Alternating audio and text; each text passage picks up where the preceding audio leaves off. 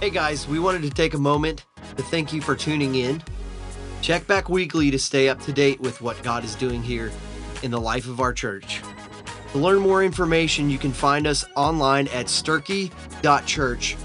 Our prayer here at the church at Sturkey Hills is that you are moved by this message. Guys, thanks for tuning in and have a blessed week.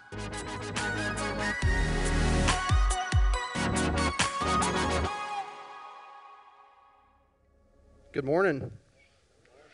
Good. Let's go with um, go to the Lord in prayer before we get started today. God, we thank you for this day. We thank you, Lord, um, that we live in a place where we can come together, where we can freely share your word, God. Um, I pray, God, that you would just be with each person in here right now, Lord, that you would just give them ears to hear your word. And I pray, God, that your word does not come from me, but it comes from your Holy Spirit, Lord. Lord God, we thank you so much for your love. We thank you, Lord, that even in times of uncertainty, we know that you are certain. God, we love you, and we just give you this time today. Amen. Okay, so the video that um, I opened with right there is from Open Doors. Um, I encourage you to just check them out. They do a lot of a lot of awesome stuff. Um, they have lots of videos, not just uh, that was kind of more broad. I just want to give you guys a kind of a broad view of stuff, but they have videos that are more specific to um, to just individuals into individual stories. I showed one in youth a couple weeks ago, and um, it was about a guy who um, he was saved 10 years ago, I think it was, um, in an airport. Guy shared the gospel with him. He was from China. Guy shared the gospel with him in an airport, and he was saved. And uh, he's living out his faith, even in the midst of the persecution in China. He lives in a high rise building in China, like a lot of people do. And uh, one of his friends, who was doing the same thing not too long ago, was uh, arrested by the police officers and was beaten and told to stop doing it. But this guy, he's going um, to, to people in the building who don't have the gospel, and, and he's having dinner with them, just doing life with them, and he's taking every opportunity he has to share his faith with them. And there's so many stories like that amidst persecution in the world. In our small group, we've started praying for an unreached people group. Um, an unreached people group. Uh, means that less than 2% is what they would say is um, Christian or evangelical. So that's a lot of the world. A lot of the world falls into that category. Um, you can look on Joshua Project if you haven't heard of that Joshua Project. And uh, every day it gives a new people group around the world for you to pray for. I'm sorry, I'm messing with this thing. I probably should have taped it. In the first service, it was up here in my nose, so I think they heard me breathing the whole time. They told me to keep it down here below my mouth. Um, so I'm, I'm sorry if that happens. But um, anyway, where was I? Oh, Joshua Project. Yeah, an unreached people group. Um, when we have our um, our prayer night that's going to start at the end of this month. We're going to get in the habit of doing that as a church, of praying for an unreached people group, of praying for those that are suffering around the world, and those who don't have the gospel, and those who don't know Christ right here in our backyard. So, um, when I watched that video, when I showed that video to the youth of the guy that I mentioned from China, one of the things that just came to my mind is man, that guy exemplifies what it looks like to take up your cross. He exemplifies what it looks like to take up your cross. And we've cheapened that. We use that a lot. We say that, we read it in the Word, but it's like we have no idea what that really means here. We've, we've cheapened it to I attend church most of the time and I serve in some way. And hey, that's good, right? You're doing better than most people if you're doing that. But I was listening to a sermon, and I'm going to, real quick, I want to give you four things, just real quick right now, uh, before we really dive into the message, um, that it looks like to take up your cross daily. And the first one is that you're dying with Christ. Dying with Christ. And, and I'm not talking about a physical death right now, I'm talking about figure, figuratively.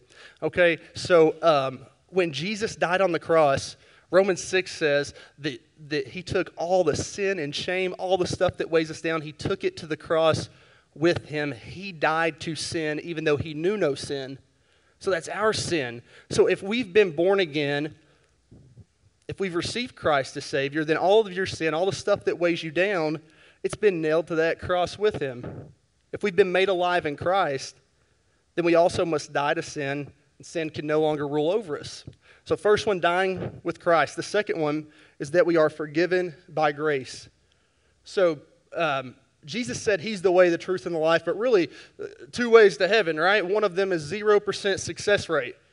Because of what happened in the garden, sin entered the world. But perfection, right? If there was perfection, and there was only one who was perfect, Christ, then we stand right before God, but there is no perfection. So it's a 0% success rate for someone to be saved by and of themselves, by perfection. But the other is that we're forgiven by grace. Forgiven by grace, how? Through faith. And that's a 100% success rate. 100% success. Okay. All right. I'm getting text stuff. Sorry. Um, okay, so 100% success if we're saved by grace through faith. So, first is dying with Christ. Second is we're forgiven by grace. And the third is um, that we say goodbye to our old godless life. And this is a choice that we make every single day. See, Galatians 5:16 says, I say, walk by the Spirit, and you will not gratify the desires of the flesh. Every single day, if you've received that Spirit, the Spirit of God lives within you. You make that choice to say, no, I don't need to do that. I don't need that in my life. I don't need that old godless life because I have a new life in Christ. So, dying with Christ, forgiven by grace, we say goodbye to our old godless life. And then the fourth one, and one of the reasons that I showed this video to start with, is because the fourth one is you might actually die. And that seems really, really odd to say to people here in a church in America where we can freely come and we can worship, but it's all too real for a lot of people. It's, it's times like a, a crisis right now that's going on that our mortality becomes more real to us, I think, um, but because we just don't see that kind of thing that much. But I don't want us at the same time to put our heads in the sand to what's going on to other believers, brothers and sisters around the world all the time. Even here, when we have political unrest, we have economic stuff going on, the economy's tanking, all that. And then we have the coronavirus. We have a disease. We have stuff that's just we don't see, we're not used to. Let's not forget how free we are, physically free, to be bold and courageous and be able to take our faith and share that with others because that simply is not the case for a lot of people. Up here on the video, it said 260 million people, 260 million people live in real persecution. They face persecution. 260 million Christians, and that, that's used loosely. That's someone on a survey that would say, Yeah, I identify as a Christian. But that's one in eight people who identify as Christian that is facing persecution. In Nigeria, if you guys get on open doors, you'll see a lot of stuff about Nigeria lately. Two million people driven from their homes, a lot of them Christian, been driven from their homes by extremists. You'll see this stuff, um, you'll see the killings, you'll see the people who are taken uh, and being in prison. In Asia, one in three face some sort of persecution or repression every single day. And then this one was surprising to me in Western Europe.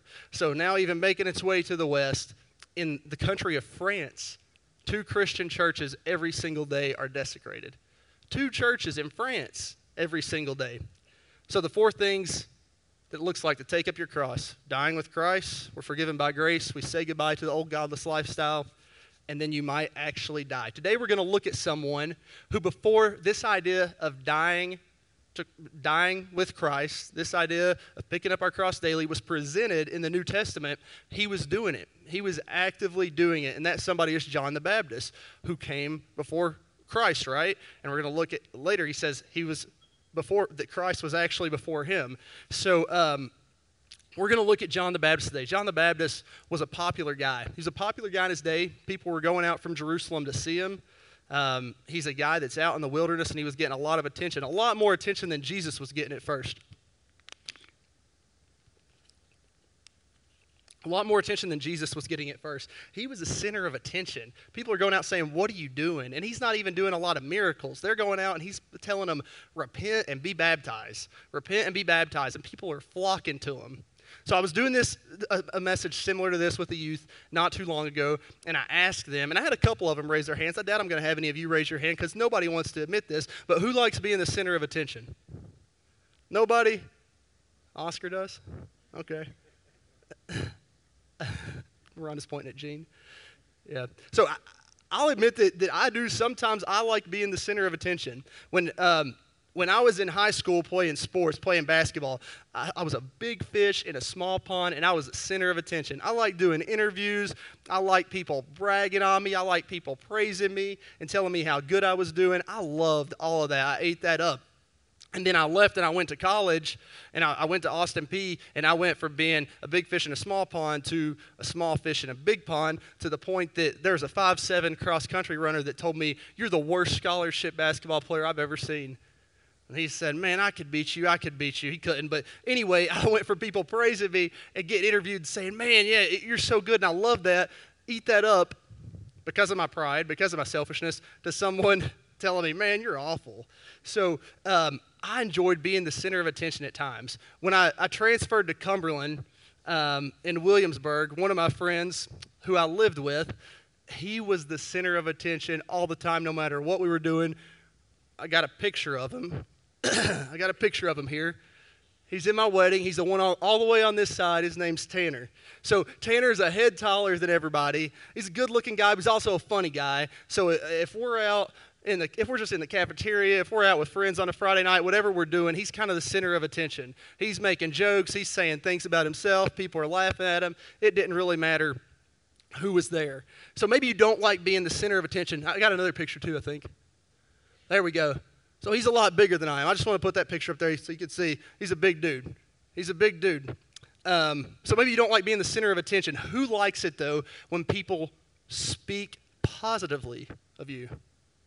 Who likes it? Amen. Raise your hand. You like it when people say good things about you. Anybody in here want to say they like it when people say bad things about them? Probably not. Probably not. That would be weird. Um, we had last week in small group, we did a thing where we, we talked about what our spiritual gift was and uh, why we thought that was our spiritual gift. And then afterwards, we had a chance for the other people in the room to say, I see that you really excel in this, or I think that um, I see this gift, this gifting in you. After everybody left, uh, Kelsey and I were in the kitchen doing the dishes, and y'all might not believe this, but I actually do the dishes at our house. That's one of my chores that I, I take on to try and get out of doing other things like folding laundry. So I actually do the dishes. But uh, we're, we're in the kitchen talking to each other, and she said, and Kelsey talked before me. When she said what her spiritual gift was, I was the one after her. She said, man, I could not wait for it to move on to you. That was so uncomfortable for me. Everyone telling me what, I, what they thought I was good at. And I'm thinking, like, man, I liked it when I was on me, and everybody was telling me what they thought I was good at. So, I mean, maybe that shows a problem with my heart, with my pride and her humility, and just not liking it when people are saying good things about her. Sometimes it might be awkward when someone is saying good things about you, someone's talking well about you. Um, but p- people that, that do like that, that like it when people say nice things about them. I think about, um, I think about a person at, at the office that is um, just killing it, the best one, and then someone comes in and they're a new person and they start taking all your shine, all your glory, and the boss is praising that person. It can happen in school and athletics. A new person, a foreign exchange student like Manny, comes over to Halls High School and he's all of a sudden the best golfer. If I was a golfer there, I might kind of look at him with some envy, with some jealousy that he's coming in, taking all the glory we see this in the story of the prodigal son. When we look at the story of the prodigal son, we always talk about the father who invited the son home with forgiveness, with open arms. And we talk about the son who had squandered everything away, who just totally blew it all, and um, the forgiveness that was offered to him. Who we don't look at a lot of the time is the other brother. The other brother that was at home, that was the center of attention. He was doing what he was supposed to be doing.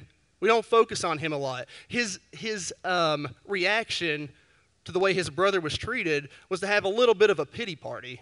Right, it was to have a little bit of a pity party. Um, he says, You never threw a party for me and my friends. You never killed the fatted calf for me. What's up with that? In Luke 14, 8 through 10, Jesus gives us an example here of the humility that we should have. He's trying to give us a warning. He doesn't want us to embarrass ourselves. Starting in verse 8, it says, When you're invited by someone to a wedding feast, do not sit down in the place of honor, lest someone more distinguished than you be invited by him. And he who invited you both will come and say to you, Give your place to this person. And then he will begin with shame to take the lowest place. But when you're invited, go and sit at the lowest place so that when your host comes, he may say to you, Friend, move up higher. Then you will be honored in the presence of all who sit at the table with you. You ever been around that guy that's like, yeah, I was pretty good at uh, I was pretty good at basketball back in my day. Um, I was fast. I could jump high. Yeah, I think I could play in this league with you. And then you go out there with him, and it's like, there's no way this guy ever played. Don't be that guy. Be the guy that says, no, I'm not very good. I'm not any good. You've been around this person too. Uh, I'm terrible. And then they come out there and they're just killing it. They're just killing it. Take that attitude of humility. So we're going to look at John. We're going to go back in John chapter 3. Joel's been ahead a little bit in John, but we're going to go back in John chapter 3 and pick up in verses 22 through 30 to look at John the Baptist. Starting in verse 22, it says, After this, Jesus and his disciples went to the Judean countryside and he remained there with them and was baptizing. John, was, um, John also was baptizing at Aenon near Salem because water was plentiful there, and people were coming and being baptized, for John had not yet been put into prison. So this brings us to the first point. First point is the problem. The problem. And I say that with quotation marks because we're going to find out it's not really much of a problem. It's actually exactly what should be happening. Exactly what should be happening. So it says, after these things in verse 22, what are we talking about? What things? To go back in John 3, Jesus has come to Jerusalem. He's picked up some followers. He's been in the temple teaching a little bit. Um, we've seen him share the gospel with Nicodemus, tell Nicodemus what you must do to be saved. We've seen the popular John 3:16 verse, we've seen the light and the darkness, and now we see that John and Jesus, they've got this ministry that overlaps for a little bit. Before John's put into prison, it says, they have their ministries overlapping. So Jesus and his disciples, they're baptizing. John and his disciples, they're baptizing. They're both in Samaria. They're both preaching a message of repentance. And Matthew 4 17 says, From that time, Jesus began to preach saying, Repent, for the kingdom of heaven is at hand. So they're preaching a similar message. They're bringing a similar message to the people. One thing that's a little bit different here that I want to point out before we go forward is Jesus was not actually doing the baptizing. Okay? We see in John 4 1, 1 and 2, it says, Now when Jesus learned that the Pharisees had heard that Jesus was making and baptizing more disciples than John, and then it says, Although Jesus himself did not baptize, but only his disciples. So, why would Jesus not be baptizing? Why only his disciples baptizing? Can you imagine the pride that someone would have if it was Jesus that actually baptized them you know, Jesus baptized me, John just baptized you, one of the disciples just baptized you. So Jesus wasn't actually doing the baptizing. Um, Paul alludes to this in 1 Corinthians 1 14, 15, even himself, people bragging that Paul baptized them. So imagine Jesus. But Paul says, I thank God that I baptized none of you except Crispus and Gaius, so that no one may say that you were baptized in my name. So Jesus isn't doing the baptizing. All right, let's pick back up verse 25 chapter 3, we're going to see the problem here, or the, the argument, the disagreement, the dilemma. We see in verse 25. Now, a discussion arose between some of John's disciples and a Jew over purification. And they came to John and said to him, Rabbi, he who was with you across the Jordan, to whom you bore witness, look, he is baptizing, and all is going to him. All are going to him. Okay, so right here, we see that there's an issue over purification. So, what are they talking about exactly? This is baptism of repentance. We know that baptism cannot save, does not save, but the issue that they're arguing over right here is baptism. And we're not told exactly what they say, but we can tell by the context clues that there has to be some of uh, which baptism is greater. Who is greater? Which disciples are given the real baptism? Why did that person get baptized by John's disciples and now they're going to Jesus' disciples to get baptized?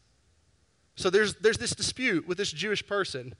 What we see here is Jesus' popularity is increasing, he's becoming greater, and John is fading into the shadows. They say in 26 that everybody's going to Jesus. What's going on? He's already, even some of his disciples, his own disciples, have already gone to him. So, how could John respond to this? How could John respond to this? The human response could look a lot like jealousy, envy, gossip, and anger. Somebody ever come and, and they're doing good at something, and your initial, your human, your flesh response is to say something poorly about that person to somebody else because they're kind of taking your glory or doing something that you were doing good and they're doing it better. First, I just want to point this out. I wrote this down. Nothing is more destructive to humanity than pride. Pride is a cancer to the human soul. Pride kicks Satan out of heaven, Adam out of the garden, and King Saul out of his kingdom. Pride destroys relationships, friendships, marriages, families, works, ministries, and churches. So, what if a different church opened down the road where the Methodist church used to be there? And we've been up here doing what we're doing, we're growing, and then all of a sudden this new church comes in and just starts killing it. There's people there being saved, being baptized. We're even losing some people to them. Can we honestly say that we'd sit here and just rejoice in that? Man, that is awesome what God is doing in that church. Or maybe might there be a little bit of jealousy on our end when we've been sitting here working and trying to do the same thing, and we've got a building going up and everything, that people are going and flocking to this new church. I know that Jesus says that John's the greatest ever born of a woman, right? But there's got to be some temptation here for him to be somewhat envious of Jesus from his flesh side. I mean, yeah, it's Jesus, it's God, he knows who he is, but there's got to be some temptation of that. He's still human. Jesus is starting to take all the attention away from John. So there's a problem here. It looks like on the surface. To his disciples, it looks like a problem. They don't, they're not sure what they're supposed to do about it. But how does John respond to this situation? How does he respond to the problem? We see how he responds because of his view of a few things. John doesn't respond how I think a lot of us would respond, and that's because of his view of some really important things. So, number two on your worship guide, John has a proper view of God. John has a proper view of God. Let's look at what John's view of God is and what his view of Christ is. We'll look in John 1 26 through 30.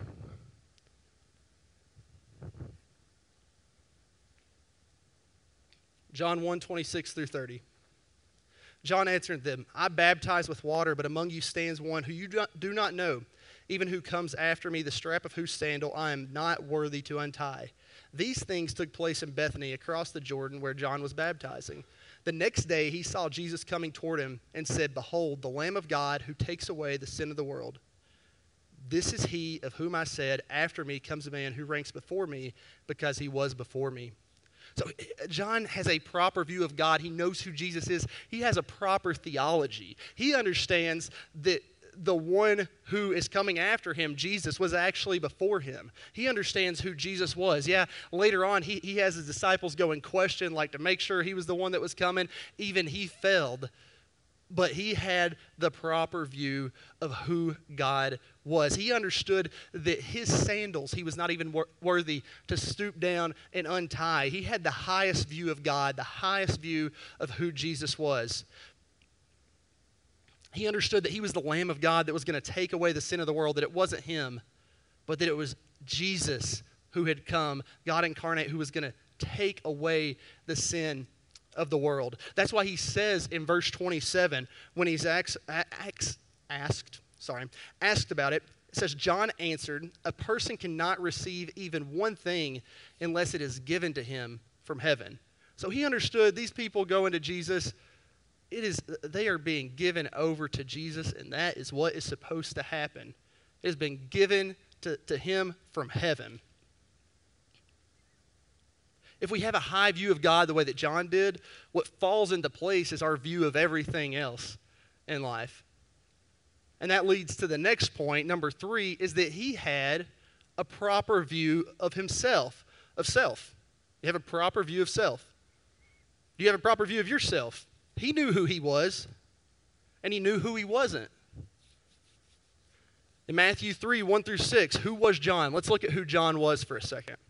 Matthew 3 1 through 6, it says, In those days, John the Baptist came preaching in the wilderness of Judea, Repent, for the kingdom of heaven is at hand.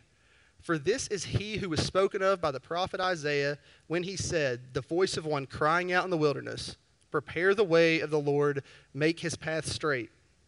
Now, John wore a garment of camel's hair and a leather belt around his waist, and his food was locusts and wild honey. Then Jerusalem and all Judea and all the region about the Jordan were going out to him, and they were baptized by him in the river Jordan, confessing their sins. So he understood who he was, that he was the one crying out in the wilderness. He even says that himself in John 1 22 and 23. It says that they come to him, they're wondering, who is this guy that's baptizing? And they say to him in verse 22, Who are you? We need to give an answer to those who sent us. What do you say about yourself? And he said, I'm the voice of one crying out in the wilderness, Make straight the way of the Lord, as the prophet Isaiah said. So he understood that he was not the Christ. He even understood that Jesus, who said that he was the greatest born of a woman, that even he was least in the kingdom of heaven. That's what Luke 7 28 says. I tell you, among those born of a woman, none is greater than John, yet the one who is least in the kingdom of heaven is greater than he. So he understood that he was following God. He's doing what he's supposed to be doing, but he had such a high view of God and such a small view of himself. The person who's greatest in the kingdom of heaven was greater than John. He knew that he was not Christ. He makes this abundantly clear throughout the gospel, so he knew who he wasn't. But he wanted to point all attention to Jesus. John was like the herald the herald that comes in and announces that the king is coming. And that day, if a king came in, a herald would come before and announce to everyone that the king was on the way. So John knew that the king was coming, and he was the one there to announce it. When the king is there, the herald doesn't stand in the room still in the middle of everyone and continue to say, Hey, but, but some of you guys still stay here with me, listen to me. I got some more stuff to tell you about. No, the king is coming, and the king is here. And he is happy that the king is here. And that's why in verses 28 and 29, when he continues on with his response, he says, You yourselves bear me witness that I said, I am not the Christ, but I have been sent before him. The one who has the bride is the bridegroom. The friend of the bridegroom who stands and hears him rejoices greatly at the bridegroom's voice. And then he says, Therefore, this joy of mine is now complete. Jesus is the bridegroom, and John, at best, he's simply the best man at a wedding. He's a groomsman in ancient times, in those times, the best man had a really important role in the wedding. Way more important than just holding a ring box and handing it to the groom to give to the bride. In fact, the bridegroom in those days actually had to get the place that they were going to get married at, he was going to marry his bride, ready. Can you imagine that now? Can you imagine if it was the groom's job and the best man's job to prepare the wedding? There's no way anybody's letting anybody do that, right? Um, my, uh, I mean, my wife and, and Kendra, um, they got everything ready for my wedding. I couldn't even show up on time to the rehearsal. I mean, I was an hour late for the rehearsal. Kendra almost didn't let the wedding happen because of that. We're, we were, uh, we got married in South Carolina, and um, we were on the beach probably 45 minutes away. Me and my groomsmen staying in this place, and, and uh, I was working at a bank at the time, and had been locked up the whole winter, hadn't seen the sunlight, and we decided to go out on the beach and just play football, get in the water, just have fun. So we're out on the beach and the wind's blowing hard. And I don't know if you've ever been on the beach when the wind's blowing hard or been on a cruise ship when it's moving. You, you don't feel like you're getting sun. So I put sunscreen on at the beginning of the day. But um, by the end of the day, that sunscreen wasn't doing anything for me. So I get back and I'm getting a shower to get ready to go to uh, the rehearsal which is about a 45 minute drive.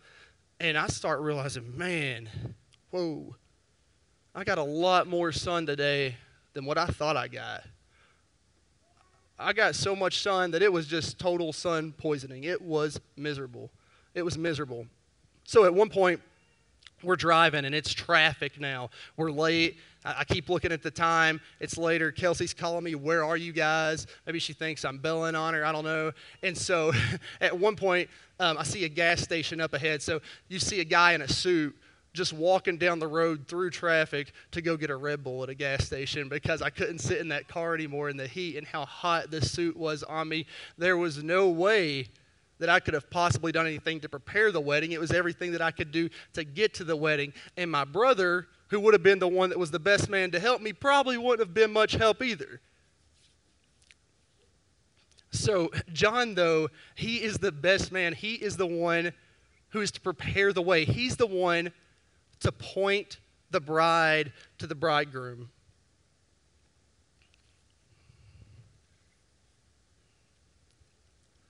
Another thing that it says is that John rejoices at the voice of the bridegroom. He rejoices at the bridegroom's voice. He's just happy that he knows the bridegroom. He's happy to have some kind of a part in this. He is thrilled to play some kind of a part in pointing the bride to the bridegroom. The friend that I showed earlier, Tanner, on my wedding day, he started calling me Groomzilla. So instead of Bridezilla, he's calling me Groomzilla because I was complaining so much the whole day about my sunburn. And so uh, I can't imagine anyone rejoicing at my voice, but John, he just rejoices at the bridegroom's voice. In this case, the bride is the church, and it's turning to her husband, Jesus. How terrible would it be, how silly would it be if the friend of the bridegroom tried to steal the attention back? If the friend of the bridegroom stood up and wanted to be the center of attention at a wedding? I don't know if you've ever been to a wedding where the best man is the one that's getting all the attention, but I think you would remember that. That'd be pretty awkward. That'd be pretty weird, right? So what's happening is they're hearing the voice of the good shepherd. In John 10 27, it says, My sheep hear my voice, and I know them, and they follow me. And then finally, we saw at the end of verse 29, it said that John's joy was made complete. His joy was made complete not in him getting any attention, but in pointing the attention to Jesus. His joy was made complete when people turned to Jesus. We look for happiness in so many places in our lives, right?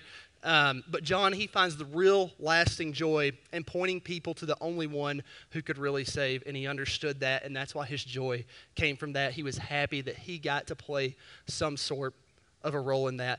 Um, John MacArthur had a quote in a sermon that I was listening to, and he said that John understood that a great ministry doesn't produce disciples of the minister, but it produces disciples of the Savior.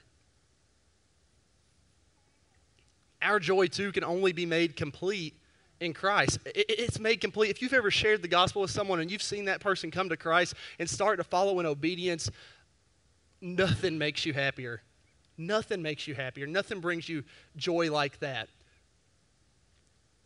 There's no way you can do anything in yourself to feel that kind of joy.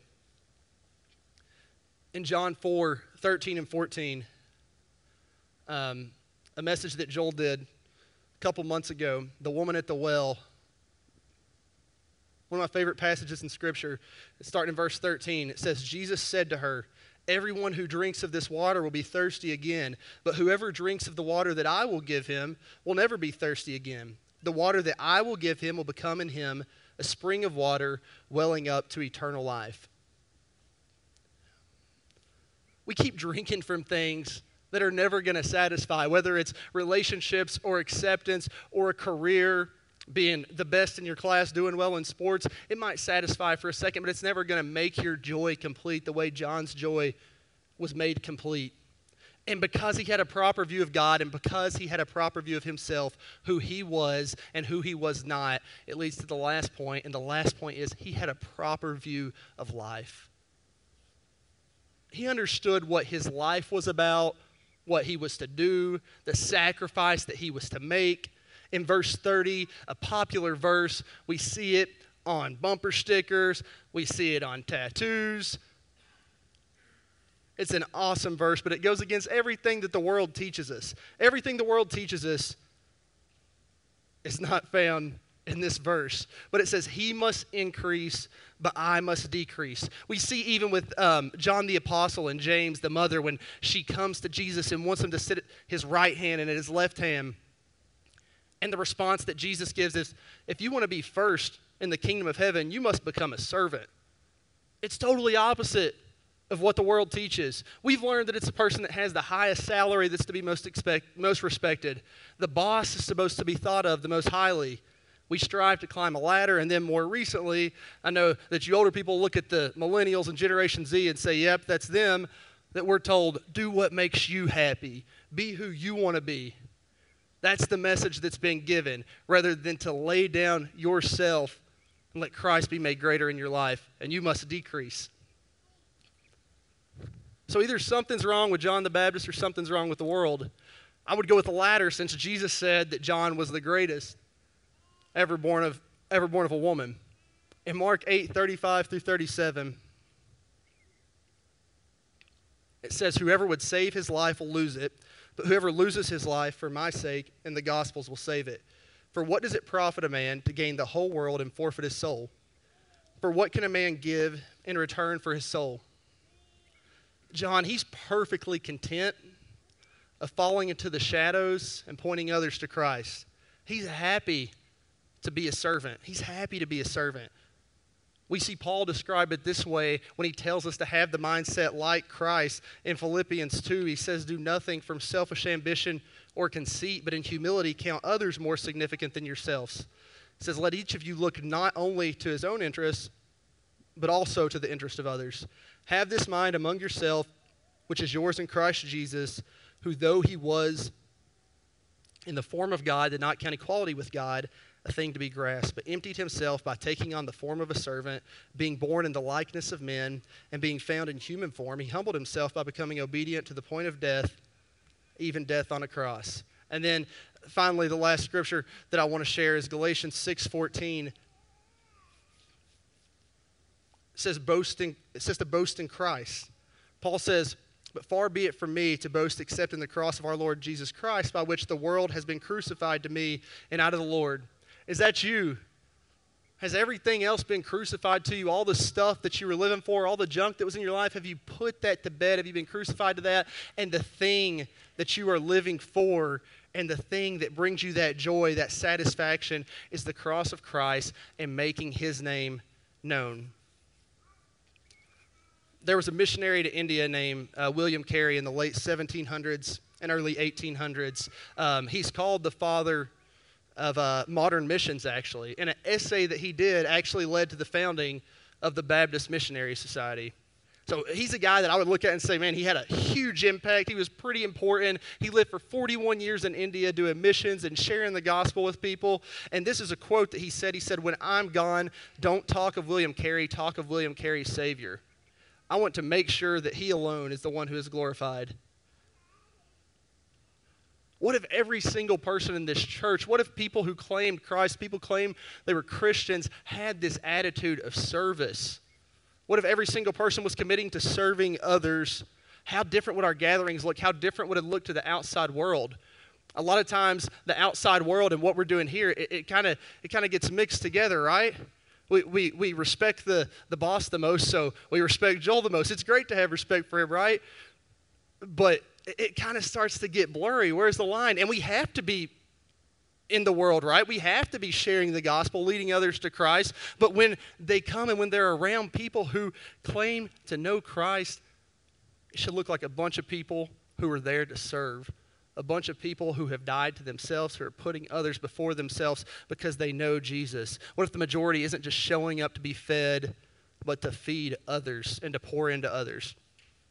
We're so concerned in our lives with making a name for ourselves, whether it be a high school student, like I mentioned myself earlier, wanting to do the interview, or whether it be someone in their career, wanting to rise in their career, just wanting to make a name for yourself. What if everyone was more concerned with making the name of Jesus known the way that John was? And when, and when his name was known, he didn't care anymore. His joy was made complete. He said in verse 330 that he must increase, but I must, must decrease. I want to close with the gospel. Um, if you haven't received that gift of grace that you receive through faith, if you've never been born again, if it just doesn't make any sense to you, then there's no way you could ever accurately make that statement that John made. John made that statement that he must increase, but I must decrease if you don't have Christ, if the Spirit of God does not fill you, you can't make that statement and it ever be true because you're always going to pick the things of your flesh if you haven't been born of the Spirit. But Jesus, He's made a way. He's made a way the only way. He came, His blood was shed on a cross and when we come to the point in our lives that we understand that we cannot in any way earn that grace on our own, and we humble ourselves with a contrite heart and contrite spirit and repent of our sins and call on His name and ask for help, we will be saved.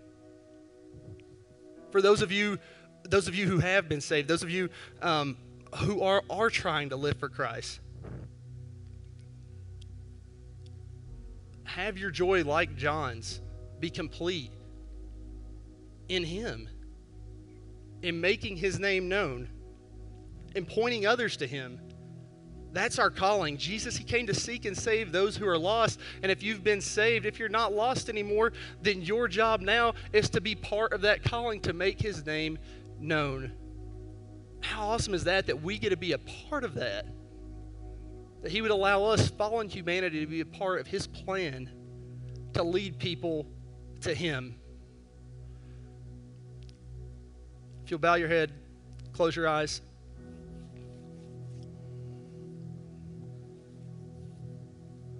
Lord God, I thank you so much for your word. Lord God, I thank you for this day. And I pray, Lord, that if there's one in here today that does not know you, that doesn't know what it means to be found in you, that doesn't quite get what it means that you took all their sin on the cross, pray, Lord, that you would just open their eyes, that you would help them to come to you, Lord, with a humble and contrite heart and confess that they are sinners that cannot do it on their own. I pray, Lord God, that you would just help them to see who you are, Jesus, that you are the God of the universe who came, who lived a perfect life, and who died on the cross for their sins, Lord. Help them to believe this, Lord. Help them to confess this, to confess that you died for them and that you were buried and that you rose again, and believe that you are coming back. Lord God, I pray for those in here that are saved. I pray, Lord, that they would take your message of grace and mercy and kindness to a lost and dying world around them. I pray, Lord, that we would not bury our heads in the sand to those brothers and sisters around the world who are facing persecution and those, Lord, who you have planned for us to go to that do not know you. Lord God, let us be the hands and feet of Jesus right here in this community and all around the world. Thank you, God, for allowing us that opportunity. Lord Jesus, we praise you and we love you. And Lord God, we thank you that we can freely meet once again, Lord, and just hear your word. We thank you for your spirit, Lord, that fills this place. Lord God, I, I want to just lift up a special prayer, Lord, for those who are hurting, those who are sick. Lord, there's confusion. There's so much stuff going on in our communities and all around the world, God. And I pray, Lord, that in the midst of all of that, that there would be a way, Lord, that you would find a way for people who are your children to reach others with this good news. I pray, Lord, that, that people, Lord, who feel like they have no hope, that they would find hope in this gospel message, Lord.